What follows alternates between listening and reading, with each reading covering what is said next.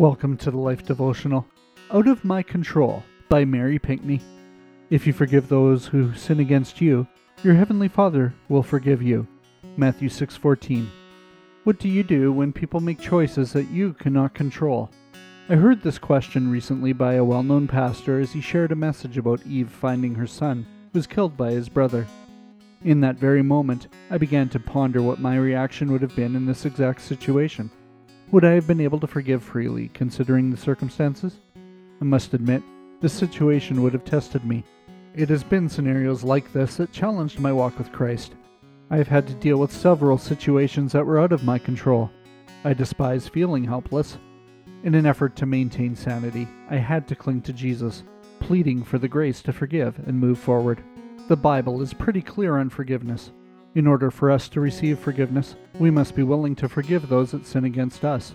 We do not have the luxury to choose which sins we forgive and which ones we retain. It helps to know that we are in good company. Jesus too had to live with decisions that were out of his control, and yet he chose to forgive.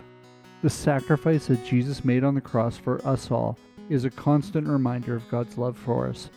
The same love that forgave us on the cross helps us to move on knowing that in the end, He is able to redeem us through our acts of forgiveness. A prayer for today. Lord, it is only by your grace that we are able to freely forgive and walk in love when we have been sinned against. As we face challenges in this area, remind us of your great love and sacrifice. Remind us of the grace that you have bestowed upon us by casting our sins into the sea of forgiveness. Help us, I pray, to choose forgiveness daily. In Jesus' name, amen. Go deeper.